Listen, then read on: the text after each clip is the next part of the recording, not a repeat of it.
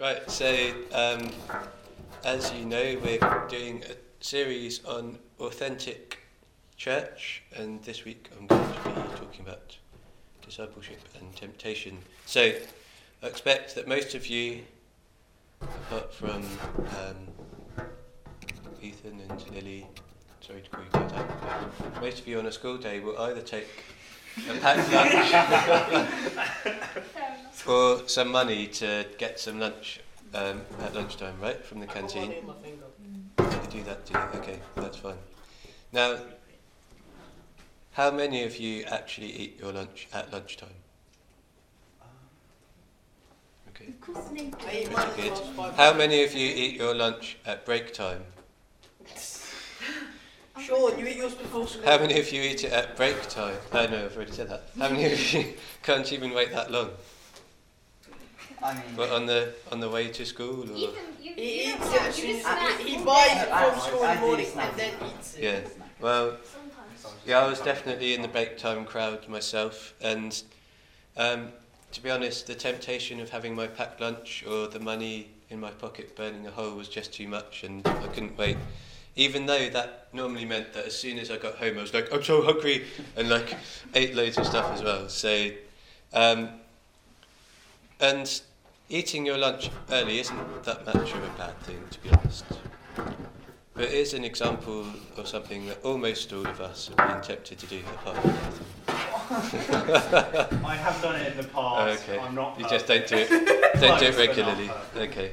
Well Thanks for yeah. We'll feel better. so um, yeah, as I've said, today we're going to be talking about how disciples, followers of Jesus, can deal with temptation, um, which is um, temptation to do stuff which goes against God's best for us. And so, if you've got your Bible, then um, turn with me to 1 Corinthians chapter 10. 1 Corinthians 5, 7, 2. Two Corinthians. wait, Corinthians 1, Whatever. 110. 110. Where is 2 Corinthians? I don't know my Bible. Wait, I'm one, really bad. One- Matthew, Mark, Luke, John, Acts, 1 Romans, Corinthians 10. Okay. I'm really bad at remembering numbers. Yeah, me too. 10. 1 Corinthians 33. Has everyone found it? Wait, 1 Corinthians what? 10. Chapter 10. Page uh, 1027. Thank you, Blaine. That's the cheap way. and it only works if you've got exactly the same Bible. What verse? because we all Nathan. are. I'm going to read it out, but it's from the beginning of that chapter. Chapter 10. Yeah. Is everyone there? Or good Yes. enough? Okay. So, for I do not want you to be ignorant of the fact, brothers and sisters, that our ancestors were all under the cloud, and that they all passed through the sea. They were all baptized into Moses in the cloud and in the sea. They all ate the same spiritual food and drank the same spiritual drink, for they drank from the spiritual rock that accompanied them, and that rock was Christ. Nevertheless, God was not pleased with most of them. Their bodies were scattered in the wilderness. Now, these things occurred as examples to keep us from setting our hearts on evil things as they did. Do not be idolaters as some of them were. As it is written, the people sat down to eat and drink and got up to indulge in revelry. We should not commit sexual immorality as some of them did, and in one day 23,000 of them died. We should not test Christ as some of them did and were killed by snakes. And do not grumble as some of them did and were killed by the destroying angel. These things happened to them as examples and were written down as warning for us, on whom the culmination of the ages has come. So if you think that you are standing firm, be careful that you don't fall. No temptation has overtaken you except what is common to mankind. And God is faithful. He will not let you be tempted beyond what you can bear. But when you are tempted, He will also provide a way out so that you can endure it. So, what Paul was telling the disciples in Corinth here is that everyone is tempted to do stuff that goes against God's best for us, or in other words, to sin. And he gives some examples of ways that we can be tempted, some of which you might struggle with yourself. Things like giving more time and attention to things that God created rather than God Himself. Sexual immorality, like using porn or having sex outside of marriage. Or even grumbling because you don't like what God is doing at this particular moment. Paul says it doesn't matter if you've put your faith in Jesus and publicly committed to Him by getting baptized, you will still be tempted. And it doesn't matter if you've shared the bread and the wine during communion at church, you will still be tempted. But being tempted itself is not something which goes against God's best for you. It's not a sin. It's simply one of the main ways that the devil tries to attack us and test our resolve to love God with all our heart, with all our soul, our strength, and our mind. Even Jesus was tempted by the devil. And you can read about one occasion in the Gospels when this happened after he'd been in the desert for 40 days. But I'm pretty sure that this wasn't the only time he got tempted. But God knows that we are attacked in this way. It's not a surprise to him. And he is more powerful than the devil is. Therefore, he prevents us from being tempted more than we're able to bear, more than we're able to resist. But if we do give in to temptation and end up doing something which goes against God's best for us, there, there are consequences. These are not, the consequences of this are not that you will lose your salvation. Um, like the Israelites, after they'd left Egypt and gone into the wilderness, when they turned against God and um, disobeyed Him, He didn't say, Right, that's it, back you go to Egypt, I'm through with you. You just killed them. Not all of them, not immediately, but um, He still called them His people. And in the same way, if if you if we disobey um, God or choose something that isn't in His best for us, then we will miss out on some of the good things that He's promised us, like they missed out on the promised land.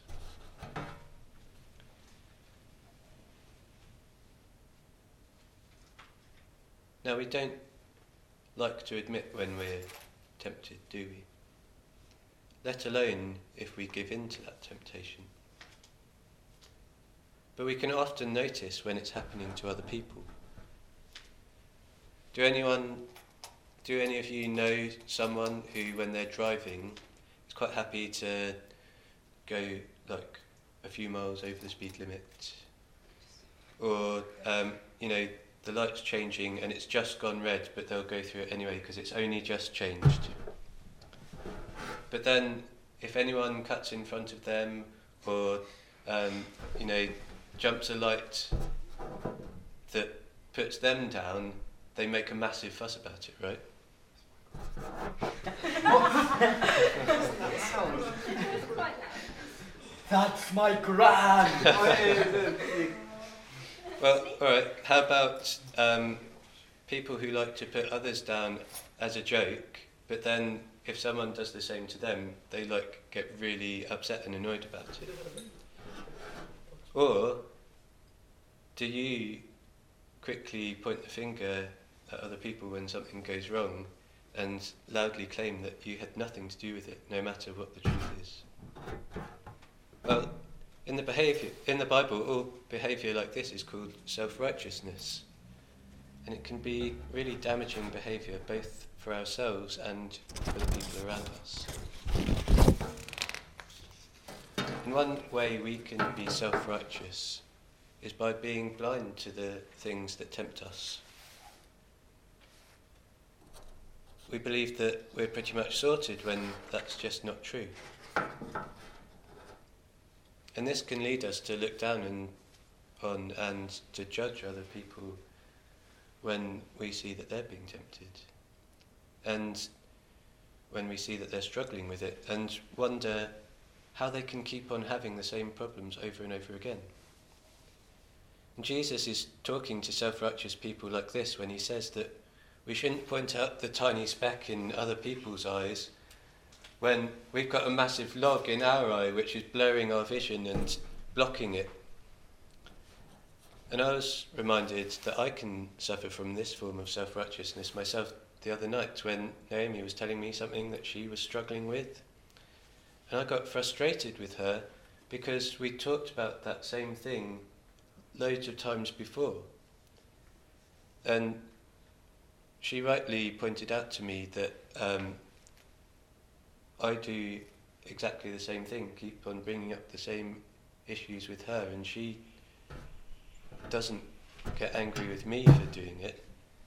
And that that really showed me that in that moment I had believed that I was all sorted and just how wrong it was that I was frustrated at her because actually I'm no different. I'm no like nobody is sorted. Nobody doesn't struggle because the truth is that temptation affects us all.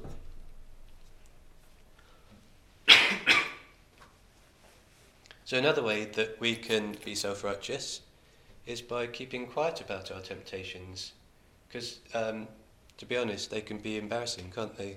Some of them. Or we can feel guilty about them. Or be afraid that others will think less of us if we're open about them. And this means that the enemy is actually able to tempt us into keeping quiet about them. And I don't know about you, but for me it's an easy temptation to fall for. But if we do keep quiet about what tempts us, then it can end up coming to bite us in the end.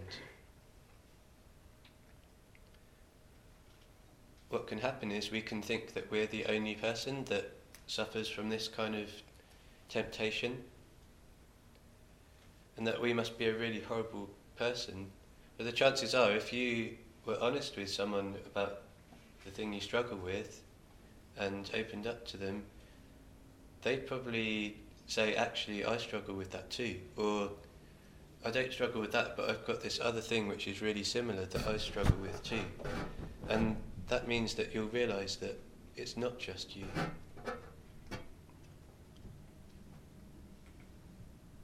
Another way keeping quiet as we try to resist temptation on our own can cause damage is that it can just grow and grow until it feels like it's impossible to resist, and we just give in and we do the thing that um, not only damages our relationship with God and maybe other people as well, but it gives the enemy, the devil, more power over us for the future too.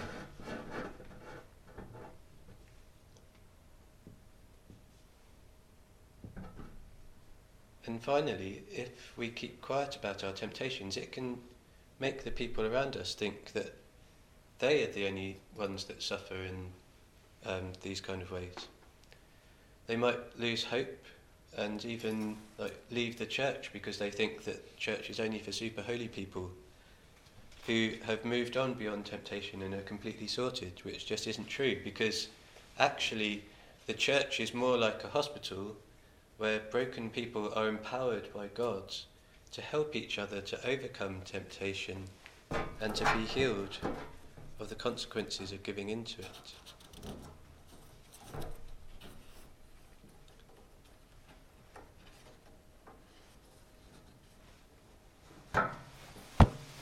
So I wasn't um, planning to give a personal example, but I think that I will after all. So, um, and I hope that it's helpful. So, one thing that I have struggled with being tempted by in the past is using porn. And um, this is something that I've not just been tempted to, but that I've actually given into. And and this is one of those things that not only damages your relationship with God, but with people around you as well because it changes the way you think about other people. It can change your behavior just like any addiction can. Um, and but it's also like I was talking about. It's one of those things that you just want to keep quiet about because um, you know people just don't talk about sex that much in our society anyway in an open way like and unless if they're kind of boasting about it or whatever which um, is just weird to be honest but um, and so it's one of those ones where it's quite easy to like think you know you're the only one that suffers from this temptation or that gives into it as well. Um, that it isn't possible to um, to overcome it, even though you can see like you're changing in bad ways as a result of doing it and stuff like that, because it is something embarrassing to talk about and um,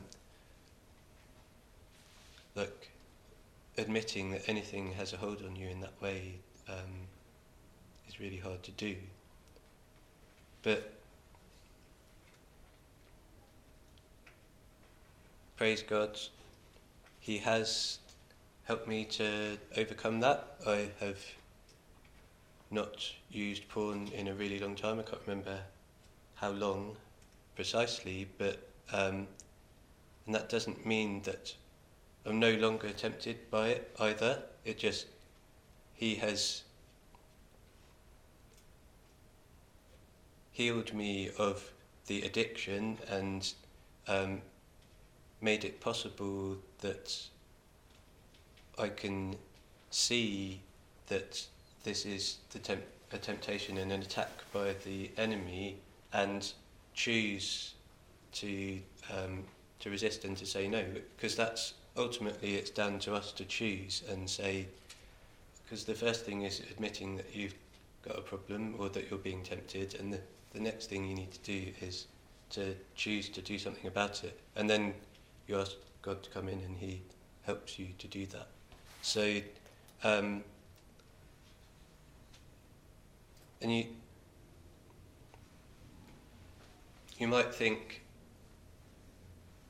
that's okay for you in your situation because you have a wife and therefore, you know, um, you've got something good that can replace that temptation or whatever. But that isn't actually how temptation works because um, temptation often will attack you in like at something which is good and which you've got